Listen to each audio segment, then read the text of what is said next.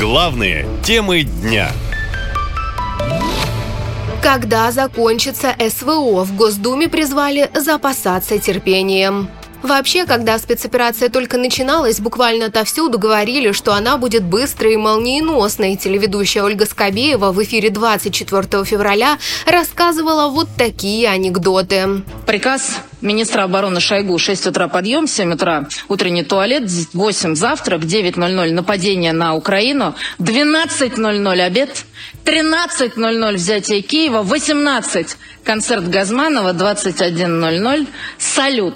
Даже Александр Лукашенко обещал, СВО будет недолгой. Эта война продлится, Володя, ну, максимум 3-4 дня. Еще в новостях по телевидению говорили, что армия Украины вообще и не армия. Осталось буквально несколько дней. Как вы знаете, танки на подходе к Киеву. Бровь поднимем, и Украина поймет все. Ну, в горячей войне мы Украину победим за два дня.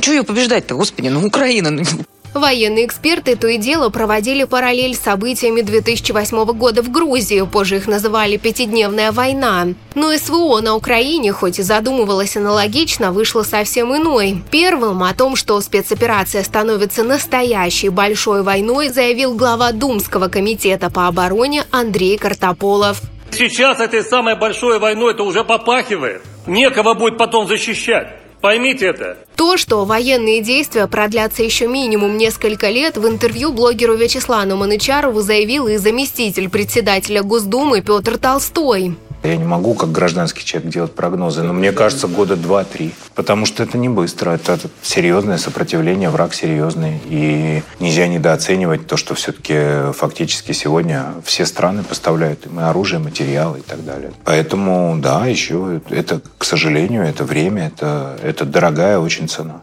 И цена действительно немалая, говорят эксперты из разных сфер. Так, экономисты, к примеру, отмечают, что санкции буквально душат российскую экономику убивают рубль. Демографы сетуют на то, что на фронте калечатся и умирают люди. Военные аналитики отмечают, что отсутствие больших побед заметно подорвало авторитет страны на международной арене, а обычные россияне переживают, чтобы боевые действия полностью не перешли на территорию самой России.